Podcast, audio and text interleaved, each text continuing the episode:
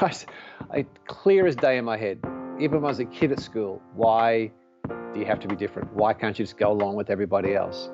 That's probably the only thing I can remember back to, I guess, culturally or values wise in my mind is I always wanted to challenge it. I always wanted to do something differently. And then probably as I've gotten older on this path, I appreciate the fact that I, I don't want to die wondering.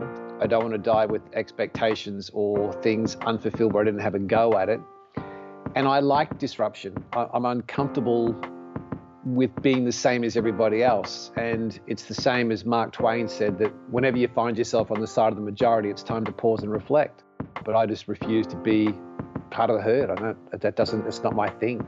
I'm happy everybody else to do it, but it's not my thing. But I think now as I get older and I've done more and I've sort of proved to myself that you you start by doing a day and you will get to a point where others will say, you know what, how did you do that, man? Like, how did you go about doing that? And you actually did it by doing a day and just having a crack and making the decision to get up from the table, push back from the coffee table and make a call. That is Gary Birtwistle, and I'm Brian Falchuk. The Do a Day Podcast, where you hear from the most inspiring people who have been through hard times, overcome them, and have turned around to help others with what they've learned. I'm your host, Brian Falchuk. I know because I've lived it myself. I've written about it in my book, Do a Day, and that's why I'm bringing you this show. Remember, today's a new day. Go out and do it. Day doers, welcome to another episode of the Do a Day podcast. The guy that I have on today's episode, Gary Birtwistle, is such an amazing human being, and I really stress the word human you'll hear in his story how he just does everything for others. It's so much of his focus. So he's always had a passion for innovation and creativity, and he's a he's a public speaker, and he's had this career across retail and music and radio. He's got an incredible podcast called the Mojo Radio Show, which I was on, which is how we met. Um, but like that's all that's all nice. But then you hear about what he really does. Gary has raised over $20 million for cancer research. He has become a firefighter because he didn't like seeing people put at risk their lives, their homes for the uh, the constant sort of brush fire risk that they have in Australia where he's from and he puts his life on the line to save the lives of others. I mean it's it's amazing. It's like any challenge that's in front of him and especially ones that him achieving it would help the lives of others, he's in like 100% and it's uh, it's incredibly inspiring he's also written a ton of books six of them about creativity about mojo and um, values and and about cancer too. He's just he's so dedicated to improving the lives of others. I don't want to take any more time from letting gary tell you all about himself. He's awesome. You are going to love this. And um, we have a few laughs quite a few laughs. I think we probably it takes like 15, 20 minutes till we're actually talking about the meat of the interview, just enjoying laughing with each other. Anyway, hopefully you guys enjoy this and you get to see some of the power of Gary Birtwistle and think about what you can do in your own world. How can you help others with your impact? The great Gary Birtwistle, thank you so much for joining me today. It's a great pleasure, mate. As, uh, as I'm saying today, I realize it's not today for you; it's tomorrow. You're coming from the future, and let me tell you what's going. Let, let, me tell you what's going to happen what your day tomorrow. Did I win the lottery yet? No. Yeah. But you know that horse you backed in race three, uh, it didn't win, man. Sorry. Yeah. I'm still. I, I, am intent on winning the lottery. I'm not going to play it. I just want to win it. I'm still still working out the, the details. Um. All right. Well, when you find out that I won, let me know, and then I'll I can still buy the ticket before it's too late. See, it's it's a perfect setup Done. we've got. Done. Yeah. Um, all right. Well, thanks for joining me today, and um, take care. And we should we should get back on track. wow, you're good. You are very very yeah. good. Well, I'm professional. For all the um, the poor listeners that have already caught this, the the 17 to 18 million listeners of this podcast, give or take 17 to 18 million. Um, we we'll get back on track. Gary, you're awesome. You had me on your show a while ago. I think it's the uh, still the, the most interesting mix of laughing my ass off and talking about something really, really serious at the same time. And then, um, I didn't tell you how I listened to the episode, but I was painting, I was repainting one of the rooms in our house and, and I had it playing when it came out. and I actually dropped. My wife still doesn't know this happened. I dropped a roller covered in paint all over the wood floor, and uh, then was like, because I was laughing too hard, I was like scrambling to clean it all up. Um, and since she won't listen to this podcast, I don't need to worry about her hearing that. But, right. Yeah. Okay. um, so you have this great show that you can tell us all about, but um, Mojo Radio, what's what's what's the purpose of that? And then we'll we'll kind of back into everything else that you do and how you got there. Well, the, the the back end to it was I I bought a farm, which is where I live. I live a couple of hours outside of Sydney in the central west, we call it, um, over the Blue Mountains. And I bought a farm there, and I was traveling backwards and forwards to do speaking gigs and that sort of thing.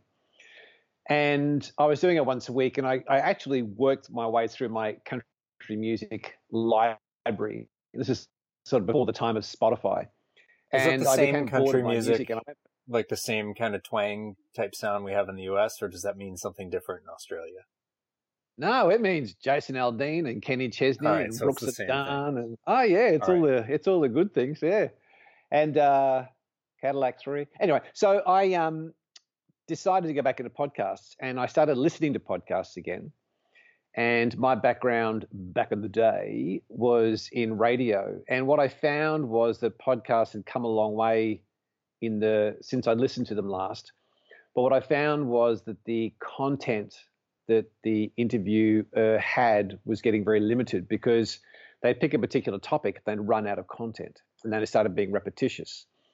And I also found the quality of the recordings and or the production was quite poor, and I, I found it quite hard to listen to. So as all good ideas start with, you solve your own problem. So I rang a guy who I worked in radio with at rock station back in the day, uh, Robbo, and said, why don't we build a show that's got great guests? We'll do a lot of work on researching who they are to bring value out of the interview. And you do cracking production. We'll make it sound like a proper radio show. And he said, sure. So we started the Mojo radio show without much more than that as a clue. Uh, we're now five seasons into it, and we get to speak to people like you, which makes our day. So um, it's going really good, and it's I think it's by far the best work I've done in a long, long time because we get quality people like you who've written great books, and we get to chat. Yeah, and you guys have an awesome interaction between each other, and I mean that not in the American sense of awesome, which I've come to understand we overuse awesome and it's meaningless, but like. So it's like, oh, my shoes are still tied. Awesome. But like genuinely, you, you guys are you're hilarious together. Um, yeah, it was it was a lot of fun we- just being caught between you and Darren Rob. We've got a lot of history together. I think Yeah. that's the thing for us, Brian, is we we have spent many long nights and early mornings in a recording studio with artists who used to come to the radio station. So we got to know each other really well. And we got to watch a lot of great radio announcers and production teams um, work on their craft. So as a background to it, we came into podcasting a lot different to people who start out who don't have that background. So I've got, you know, a producer who works on radio stations all around the world from his studio, um, and having watched some great announcers, some of the best in our country work, you just pick up the tips, and we've just tried to put into the podcast world to make a show that really people will enjoy. People will have a bit of a laugh at, but most importantly, will take value from, and we don't want to waste anybody's time. Yeah, and as much as it's funny, actually, you have some really uh, inspiring, empowering guests, and it's I, I love that mix of levity, but also something really serious that you will grow from if you listen to it. So it's like you'll, you'll grow and get deep, yet you'll enjoy yourself and have fun at the same time, which is a tough mix to get, but you get there. I think we work hard at it. I think it's it is something. It, a lot of it does come spontaneously for us because we know each other really well, and Yeah. we we genuinely enjoy getting guests on the line. And it's really interesting because some guests, it's it's because podcasts are becoming a new medium now, Brian. What happens? You get some guests that come on who are used, and I'm sure you get this, who are used to doing interviews. And the first 10 minutes are their standard reply, standard, regardless of what you ask them, it's a standard reply. And it's not until you get about 10 or 15 minutes in and you can turn them and they go, okay, this this is a little bit different. This format is different. These guys do enjoy themselves, but the questions are challenging me, making me think. You can almost hear that turning point where they start to become an authentic interviewee. And that's the moment that we crave is getting someone to be authentic, finding questions they haven't been asked before, and sort of looking behind the curtain backstage to see, well, who who is this person and why why do they have their mojo working? Mm. Yeah, you know, for for me, having told my story as many times as I have, that's something I struggle with. Is I'm like, oh god, here we go again. If anyone's heard me before, they're gonna be like, oh, this guy. Like I've heard this story before. but it's you can tell from from the recipient side a good host who can can get that turn can get you to break out of the like you just recited the same thing you've recited a hundred times over mm. and start to get into something real um speaking of which we should turn and get into more the the the thing that for me was the clincher and wanted to have you on. And that's your focus. I mean so look even before we were started recording i found like seven other reasons why you should definitely have been on the show. But the one that the one that that brought you here the one that was like you got to be on is this this focus that you've had on cancer and supporting people who are going through it in a variety of different ways with the tour de cure six strings for cancer you've had this focus on raising money and raising support for people battling with cancer and you didn't even necessarily have that much of a direct like it you weren't a survivor it wasn't you know right within your midst although you said you had a couple of uncles who you lost to it, but then through the journey, then it hit you at home. So is that, am I getting that right? Yeah, it was. It was, uh, I'd worked in the corporate world for many years and I'd done pretty good. And I started running marathons, which I know you can relate to. And I got to a point where I'd done a few marathons around the world and the cartilage in my right knee wore out. And the doctor said to me, Well, you're done until we can invent a new cartilage for your knee to compete on. So why don't you buy a bike? So I bought a bike, and a guy who was a, a mate of mine helped me learn to ride, how to click in and mm. how to stop and the whole thing. And we'd been riding only for a couple of months, and we sat uh, having a cup of coffee. And he talked about wanting to, and he was he used to be a bike courier. He used to work in the states and do bike tours for people. And he talked about doing a, a, something for a charity involving the bike. And because I was a former endurance runner and now turned to the bike, I said, why don't we do an endurance event which raises money for something? Yeah. And he said, that's a really good idea. And I said, well, let's let's decide right now. We're either going to stand up from this table and do it, or let's just say, you know what, it's a good idea, but uh, look, we're not going to do it. Let's not dick around. And he said, okay, let's do it. So he rang a car company called Lexus, who gave us some vehicles. And next day we were riding down by one of our beaches and we were riding on the promenade and we passed a guy running, a guy called Denver Bevan. And we caught up for coffee and told him what we're going to do. And he said, I'll come with you. So suddenly we had three of us. And as Derek Sivers, the guy who created CD Baby and one of a fantastic blogger, says wow. that when you're creating a tribe, it's not the first, per- it's not, it's not the people who come up with the idea. It's the first person who buys into your idea that creates a tribe. Mm. And to this day, Denver was the one who created the tribe because he believed in what we had in mind. So suddenly we had a thing. I remember going back a week later to the same coffee table and sitting down and going, okay, well, who are we going to give the money to? Yeah. We went through, you know, a bunch of different charities. And then I remember the conversation. We said, you know, a three year old little girl can get cancer. She didn't smoke. She didn't eat badly. She wasn't stressed. She wasn't doing too much work. She just got a bad hand. And when we thought about cancer as a topic, it doesn't discriminate, and it can happen to your grandmother, your best mate. Uh, I've met Iron Men who've who've had cancer. Yeah, it can happen to a little girl, a little boy, and that was our choice. The choice was made, and so at that time, to your point, and I hadn't even realised my two uncles had died to cancer. One very quickly, and one had a, a 14-year battle with it. Uh, but then, as we got into the tour and started getting some success and having a good time with it, then my dad had cancer Jeff's family went through it. Sam, who was another partner in the, she, her mum went through it, who's still going through it today. So what was interesting with the Brian, is we started doing it over the next number of years because it's been going 11 odd years. Oh. The more we did it, the closer it sort of closed in on our family. So mm. um, it never started that way, but it certainly became that way. So cancer saw the threat in you and wanted to take you down, but you weren't going to let it.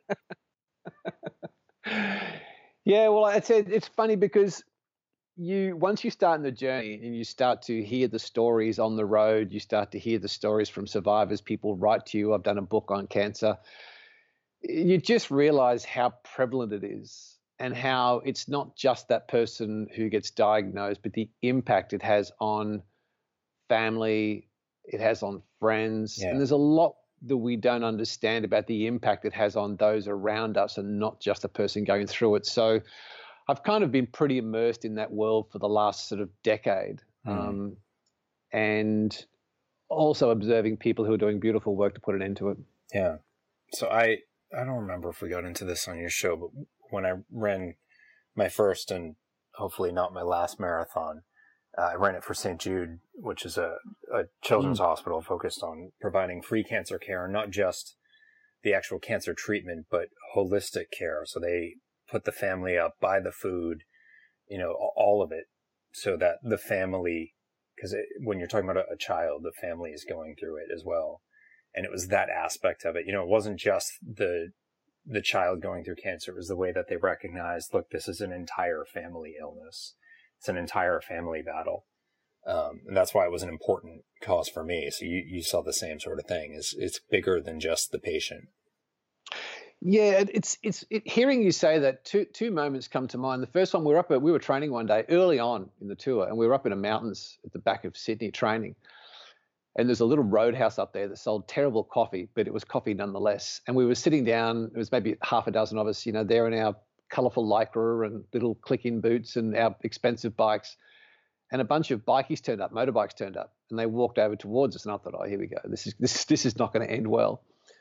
And this guy walked up and he put his hand out. He said, I just want to shake your hand and say thank you. And I said, for what? And he said, I know you give a lot of money to Camp Quality, which is a charity here in Australia which supports children and families with cancer, mm. and their motto is "Laughter is the best medicine," and it's such a beautiful organisation.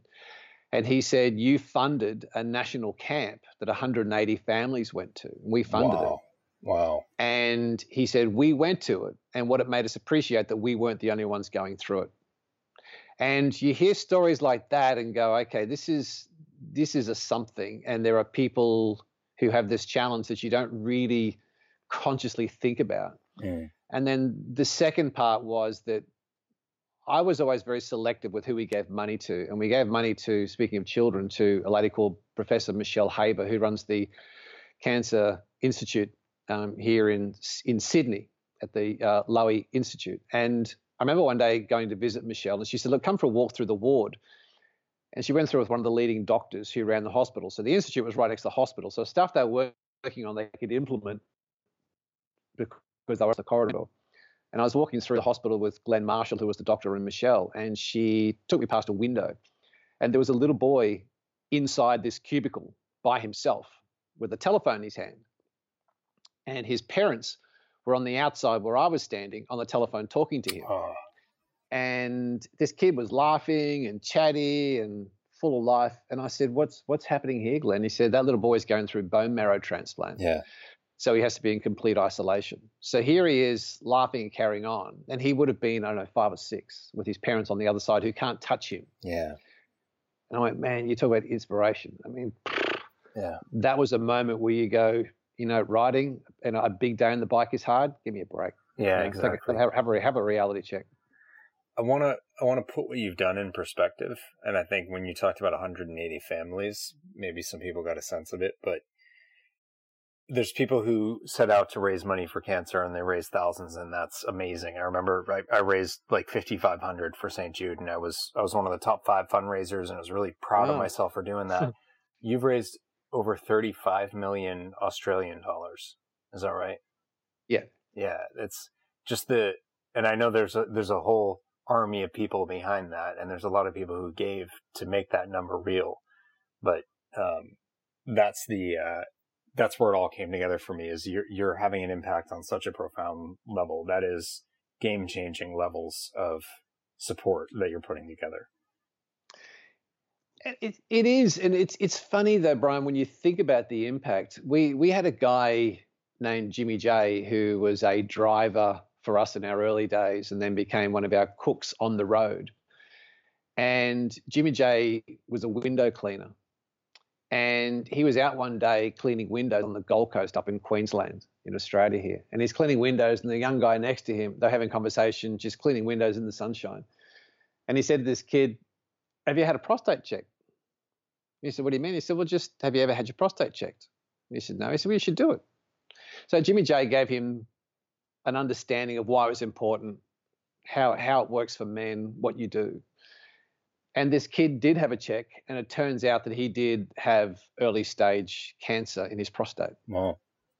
So, had Jimmy not been exposed as a driver to the tour, the people, the messaging, how it works, an understanding of prevention, why it's important, and then be able to tell the story to be of service to somebody else, it's that sort of stuff we don't appreciate with a true understanding of getting behind a cause. And I guess so many of those beautiful messages of guys who who've been a part, and the money is a great thing. Don't get me wrong. The other part of it, though, is how we can help people purely by being of service to them and sharing a message and or being support. Yeah.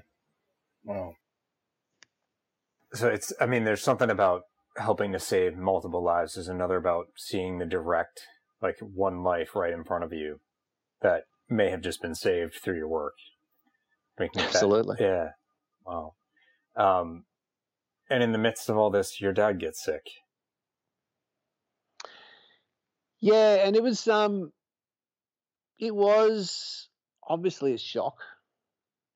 On the flip side, I was also comforted when he rang to tell me because he lives in Brisbane and I was in Sydney at the time. I was also comforted because I felt as though because I had done a lot of work in the area, yeah, that I could access information for him. I could give him some sort of not even support, but just an understanding of okay, here's what's going to go through. And although it's crap, it's not the end. Yeah. And here's what we need to do. But I, I remember probably the most important thing straight up with my dad because of I mean, this is maybe five or six years into the tour. And I remember saying to him, Are you going to fight this thing? And he said, "Oh well, you know, it's a it's a it's a debilitating thing." And I said, "No, no, it's not good enough. It's either yes or no. Because if it's yes, let's get after it. If it's not, then you've got to do some real thinking. Because the first thing you have to do is approach this thing. And one of the people that very early on we gave money to, who is an outstanding individual, and his name is Dr. Charlie Teo. Dr. Charles Teo is one of the best neurosurgeons in the world. He's always on a plane flying somewhere in the world to do brain surgery on somebody, and he's a passionate advocate to put an end to brain cancer. And I remember interviewing Charlie, and I said to him, What do you wish people knew about cancer? And he said, I wish people knew that cancer is a formidable foe, mm. and we have to be as aggressive with it as it is with us. And so the first step for my conversation with my dad is say, Are you going to have a go at it? Are you going to fight this thing? Are you prepared to do the work? And he said, Yes. And I said, Great, let's let's get started and thankfully he went through the whole thing and we made a lot of changes to his diet and his exercising and how he approached his his um, treatments um, and he's now probably five or six years out the other side of it thankfully and uh, he's he's fitter for it he's healthier for it he's probably better for it in some ways um, and he's still playing bowls do you know what bowls is no well, yes, but maybe no. Lawn ball, lawn balls, not not okay. ten pin bowling, lawn bowling. Yeah, okay. we yeah, so we we had to have a a little bit of a laugh because you made a comment with a few Australian words in them, and I I figured out some through the context, and then I was like, yeah, I just don't know what that is. But have you googled what a lamington is yet? No. Are you were you were you playing with me that it's uh it's not actually a cookie? Yes, I was playing with you. Uh, Lamington is an I- iconic part of Australian culture. Oh. And if this, you can this imagine, doesn't sound good, Gary. I don't. I don't like no, where this no, is it going. Is, no, no, it is. It is a. I'll, I'll do my best to visually it's draw a, a picture. It of... is a s- small cake, and it is the size of a small box, and it's covered in chocolate icing and sprinkled in coconut. Oh, all right there's nothing terrible in it. I'm waiting for the, and it's made from the testicles of some kind of goat or so. No, okay, it's it's literally just a sponge cake with chocolate and mm. coconut. Sounds great. Okay. and it's it actually is iconic in Australian culture. That and Vegemite. which I made the mistake Veg- of mentioning Vegemite to a Brit who was talking about Marmite, and he was insisting how different they are and how Marmite's good and Vegemite's bad. And the reality is, no, they're the same and they're both disgusting. They're not actually meant to be eaten. They're just meant to make Americans uncomfortable. That's it. Yeah. Um, well, okay, going back to things that are less hilarious and more on topic. Um, I do, I didn't expect to get, to get this other piece of it, but as we were talking before and you started, we were talking about the wildfires in California.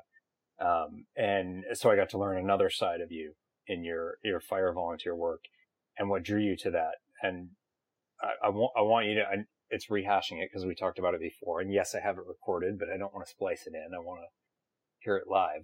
What brings you into that? You, you keep taking on these challenges that are so outwardly focused.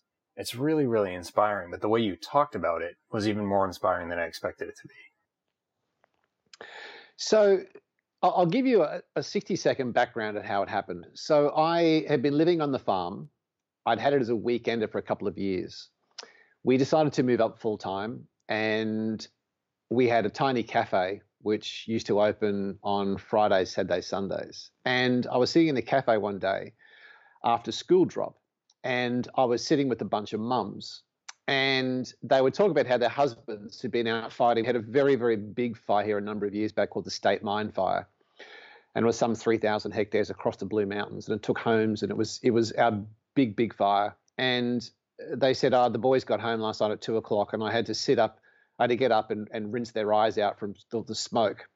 And they slept and they've gone back out there again this morning. And here's me sitting there after the school drop going, Can I have another macchiato, please, mate? And I just felt I've got to, I've got to be a part of this. And I came from a household that never even had a hammer, Brian. Like I had no skills, no building, no handyman, no skills whatsoever. I flunked metalwork, I flunked woodwork at school. And I thought I number one have got to do this because you you can't be sitting here looking at everybody else doing the work and not contributing. Number two, these guys are my mates. Yeah. And number three is I am so not conditioned to do this. This is so out of my comfort zone, so I have to have a crack at it. So the next morning, I went down and met with some of the dads, and I shook hands and said, "Great, I'm in." And it scared the living daylights out of me. You cannot, I cannot even explain to you how out of my comfort zone that was. And so uh, the group captain came to my home, filled out the paperwork, and suddenly I was off the basic training Wow. within I don't know three or four months, we had a fire that was right near my property, and it stopped. uh, And there's no exaggeration. From my kitchen window, I can see where the fire front finished, and it was maybe 500, 700 meters. And I was in one of the trucks, and I heard a call come over the truck saying, "We're on the crest. I'm not sure if we can hold it." If it had gone over that crest, it would have taken it home. And I remember, vis- I remember visualizing being that guy on television saying, "Well, you know." the horses are safe, my family's safe, I lost everything, but uh, we can rebuild. And I thought, that's going to be me. Yeah. And it was that moment where the whole being of service in the fire service in a country area became very real to me and very important to me. So, also out of context for me, I started to learn more about it. So, I started going to doing more courses. I got nominated to be a deputy captain.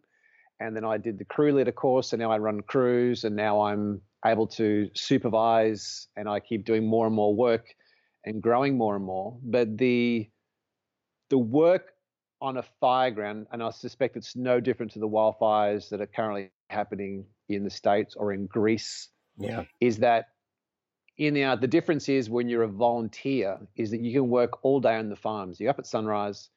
It's four o'clock in the afternoon, which is where most fires start in rural areas. And suddenly a pager comes out, and you're in your car.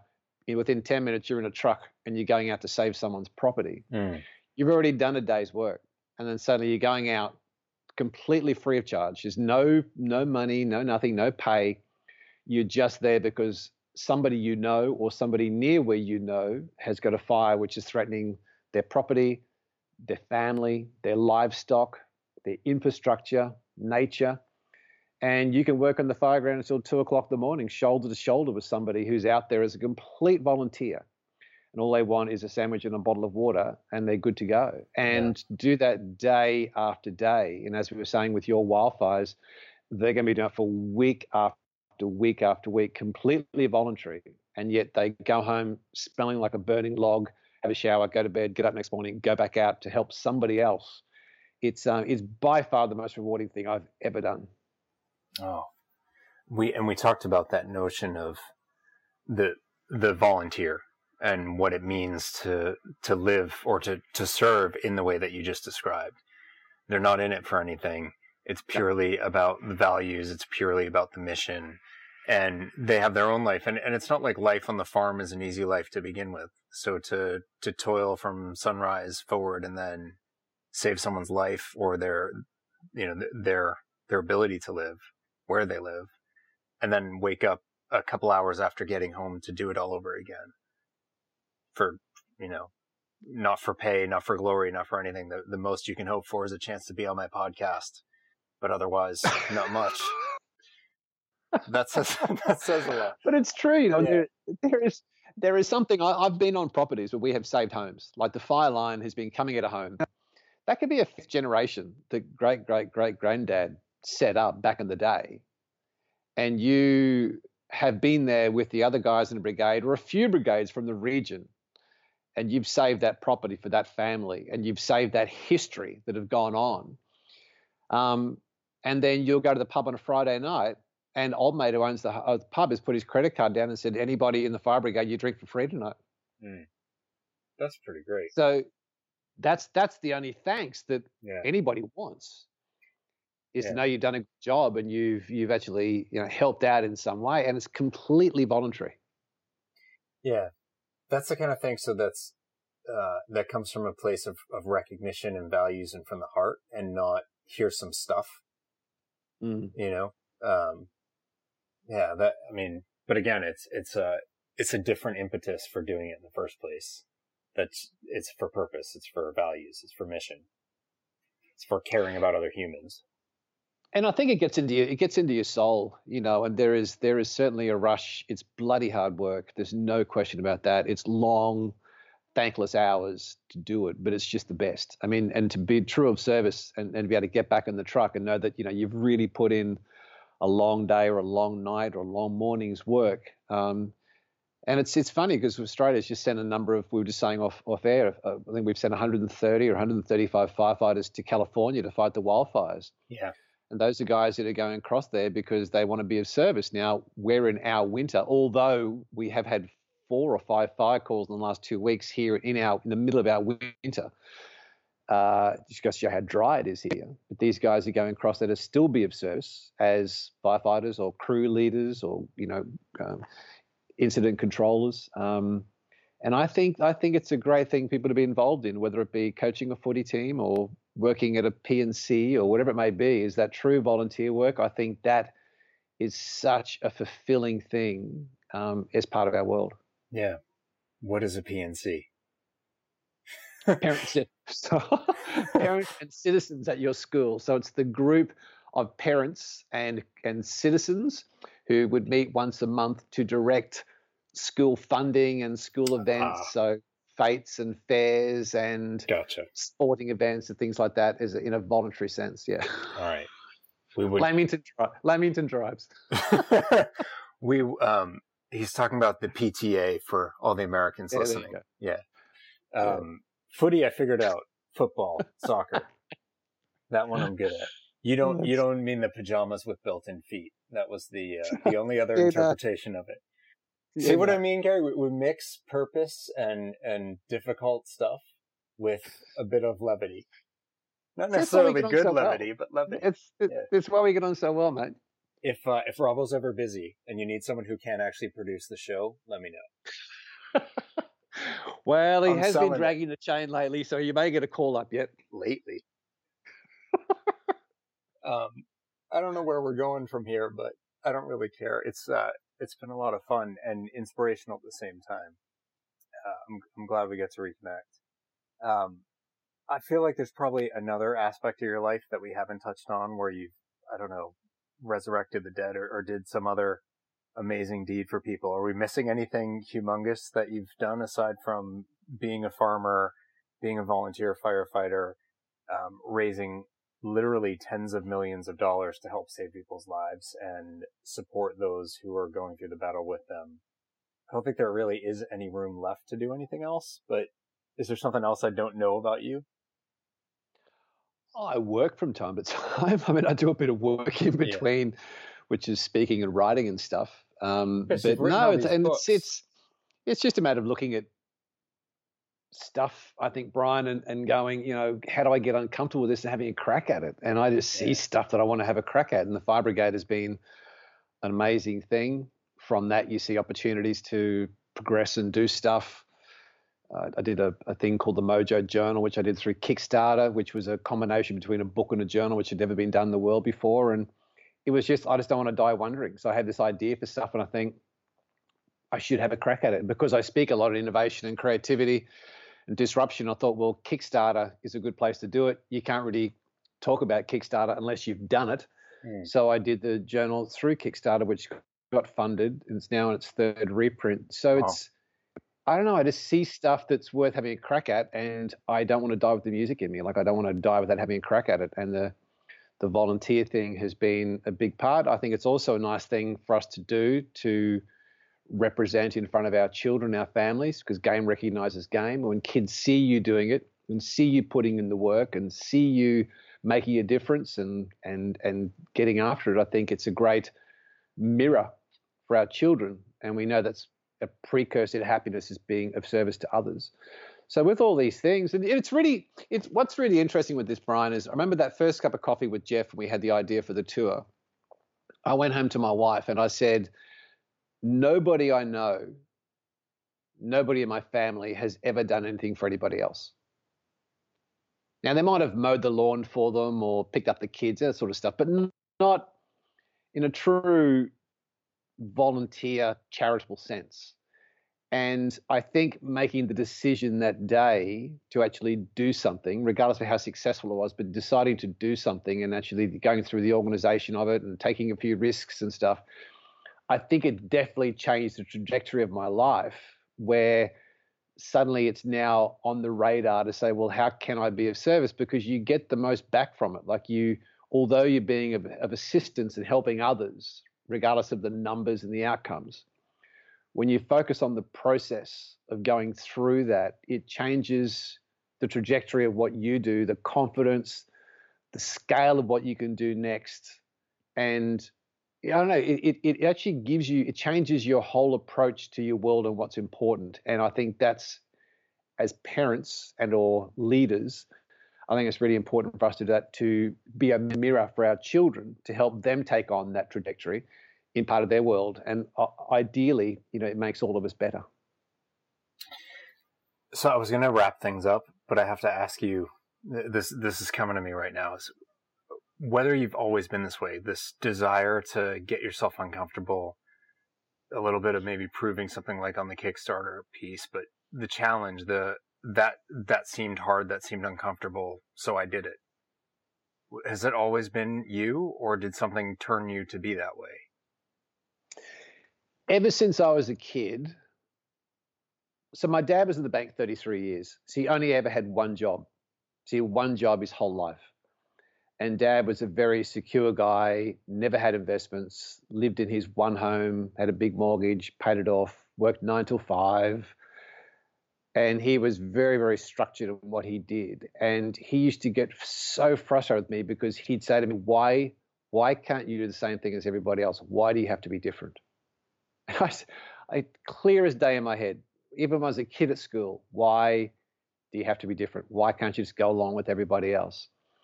That's probably the only thing I can remember back to Brian, I guess culturally or values wise in my mind is I never, I really, I always wanted to challenge it. I always wanted to do something differently. And then probably as I've gotten older on this path, I appreciate the fact that I, I don't want to die wondering. I don't want to die with expectations or things unfulfilled where I didn't have a go at it. And I like disruption. I, I'm uncomfortable with being the same as everybody else. And it's the same as Mark Twain said that whenever you find yourself on the side of the majority, it's time to pause and reflect.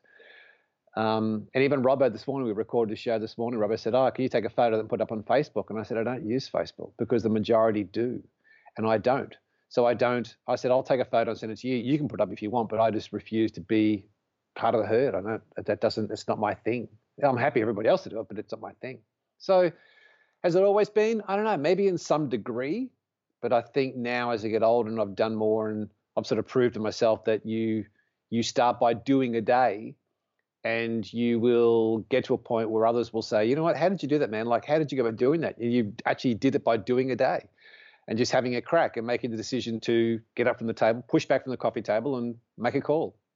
So it kind of has, but it wasn't an overt thing that, yeah, yeah I don't know. It, it, it, kind of, when I think back, it was, but not as an overt thing. Like, this is part of what I do. It's just, yeah. you just do it. Yeah, yeah. And this do a day idea, this very interesting concept. I have to, have to write that down. That's an interesting phrase. Uh, it's a good book. Look, I. Oh, it's a book. Wrote, uh, yeah. Yeah, okay. yeah. The guy that wrote it, uh, look, he's good. He's good. And I would, um, I think there's a lot of value in it. Um, his podcast's very good. The podcast is quality. I've listened to it before. The book's like, yeah. Um, he's, he's pretty fake. I, am not, I, I, I, don't care for him. Um, it's a good premise, mate. I've got to say, it is such a bad, and this is not just because you're here, but the reason we had you on the show. Yeah. And I have had a number of Australians who have bought the book and written to me to say that they appreciated the show and what you have written.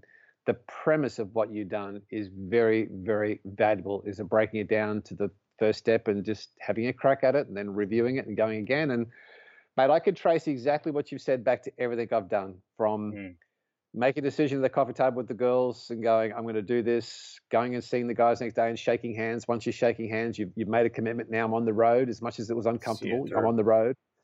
And it was just that whole thing of just each day going through and going, you know what, I'm going to go to this course. I'm completely out of my comfort zone. You know what? I'm just got to get through to five o'clock. Yeah. And I think it's such an interesting premise. And I trace your work back through everything I've done in my life. And it's it's such a valuable tool. Well, I appreciate that. I, I mean, obviously I see it too, but I better see it. Um, but I'm not, I'm not surprised also because you've got a bit of endurance in endurance sports in you. Um, and I think it, it's a really good analogy for that too, because you can't, you can't do those kinds of miles, whether it's on your feet or your seat, um, without some sense of, look, I'm facing this right now. I'm not going to face the entire distance because there's good days and yeah. bad days and there's, you know, striking heat and, and whatever that makes the totality of it too much. Um, you know, or, or the totality of your training plan or whatever, or facing a fire. You know, we were talking before, it's, it's, uh, early August when we're recording this. And, um, I was, I saw something today about these California wildfires that given the current conditions, they'll probably burn into mid to late September, I think they were saying. Mm. I don't know, you know, if you, if you're in the throes of that hell fighting that, the idea of battling it like that for two months is just it's too much. But look, you're not battling it for two months right now. So that's that's the choice is you you're battling today's battle today and that's it. And it's interesting if you break it down into that analogy of the wildfires, the hot shots are out there right now protecting people, protecting property, and restoring normality, putting things right and they're out there with a rake hoe, a blower, a chainsaw, and all they can really work on is that meter in front of them. Yeah. Once they've done that meter, they got to work on the next meter in front of them, and they know that either their brother next to them is doing that same meter, and they work toward or away from in order to build those fire lines and put the fire out. And even if you're on a fire ground where the fire's been through and you're blacking out, or what they call mopping up, you can only really work on what the hose can hit, and you've really got to do bit by bit by bit by bit. And that's really how people approach a marathon. Mm. They shouldn't think about 26 odd miles. They should think about the next drink station or think that through the next, the next mile or I'm going to run till, till the, the, the, that corner that I recognize because yeah. I've seen the map in that corner. Yeah. And it's the same principle. And uh, if those guys are thinking about working here until mid-September, it's all over before they even start. They can all they can work on is just today's job is to get this meter done, then that meter, then that meter. And yeah. uh, tell you what, full uh, full credit to those guys. They're out there and they are busting some serious butt to uh, to save people at the moment. Uh, hats off, hats off to the hotshots, I tell you. Yeah, yeah, and let's hope that they're successful a lot faster than people think it'll be for everyone's yeah, absolutely. Um, Gary, thank you for being on. It's uh, it is awesome, genuinely, to get to connect with you. I loved being on the show, and I do, you know, having seen the sales in Australia, it's possible that everyone who bought the book reached out to you. That I'm not saying whether that's a lot of people who reached out to you or both of the people. No, I don't, I don't remember the exact number, but um, that that actually like that blew me. away. Actually, today found the email, um, the first email you had sent me asking if I would consider being on the show. That one of your listeners had reached out. That that mm. blows my mind. Um, that's so cool. I just think when you're you're trying to do something with purpose and people notice it, um, that's a great sign that yeah, it's having an impact. So I appreciate that, and I've loved getting to know you along the way. It's really been valuable. But isn't the podcast world just fantastic, Brian? That you know, somebody yesterday I was doing a speech in uh, in Sydney for a group of CEOs, and the lady said, "Oh, how do you monetize the show?" And I said, "Well, we don't." I said, "Part of our thing is we don't, sadly, don't have any sponsors or any advertising." And uh, we did get two. I think I told you we got two free beers, two free cartons of beer from well, there you go. Yeah, uh, which was great with a letter saying thanks for talking about us on the show, which was yeah. great. Um, which we just did again, FYI. Please send beer to San Diego. And uh, I don't live in San Diego. That's twice now. You said it on your show too. I wish I lived in San Diego. You're north of San Diego, aren't you? I, I don't. I live on the other side of the U.S. I live in the Northeast. Didn't so, you say we started recording? You you actually no. What we when we started recording, you talked about San Diego. I might have been smoking, so I don't know. No, I I I've, I've been to. Or maybe you knew once. somebody. Maybe you knew somebody who lived north of San Diego near I, the wildfire. Yeah. Oh, today I thought you were on your show. Yes. Yeah. Yeah. Not yeah, these wildfires. Uh, a previous yeah. one, but yeah. Yeah. No, I I live close to New York. Yeah. Right. Okay but with a better um, baseball team. Uh, go on. but the the value of podcasts, which I think is great, is being able to make these connections because without this form of media, where you can find a best-selling author and write and say, "Look, I'd like to interview you," and you can spend a good quality amount of time chatting. Yeah. And diving and so on. I uh, I think it's fantastic. I've so enjoyed that as an outcome of podcasts, which I never expected from the start but some of the people, and then you can make, you'll write a second book, we'll get you back on again, and you build this connection over a number of years, so yeah. that if you were, if I was traveling to America and it was, it was, you know, available, you'd sit down and have a cup of coffee, and it'd be like catching up with a mate. And I think it's uh, such a valuable part of the podcasting media. Yeah, we can meet in San Diego. It's beautiful. That's that is a beautiful place. Yeah, it, no, it is. Um, yeah, uh, that's absolutely true. Because if you just randomly reached out to me, i am from Australia, I'd like to talk to you sometime. That's great. I don't know if I'd respond or be like, honey, there's a creepy guy emailing me. I don't know what that's about. Come look at this. but he's got a podcast, then he's okay. Yeah. yeah. Um, no, it really, it has been, it has been fantastic. And I think looking at the timer on the recording, I think we talked about a half an hour before we actually officially started talking. Um, yeah. yeah which is just goes to show we've never met. We just connected through this stuff. And, um, yeah. yeah, when, when you find someone who's got purpose and, and you guys are aligned, it, it's pretty easy. Well, you're a cool guy, mate, and uh, I look forward to catching up again real soon. How's your second book going? It's coming along, and now that I know I've got a show to go on to uh, promote it, then I'll have to do that. It's I will say all the other stuff I've been doing has been getting in the way, but I just I, I told you I just did a um, think I told you. So I just did a TED talk this weekend. Yeah. It's tied to the second book. And while doing it got in the way of having time to write, it did bring a lot more focus to what I need to write. So I think right. actually indirectly that just put me a lot further ahead. It may mean I need to start over, but that's okay. I've got more clarity on, on how to tell the message now.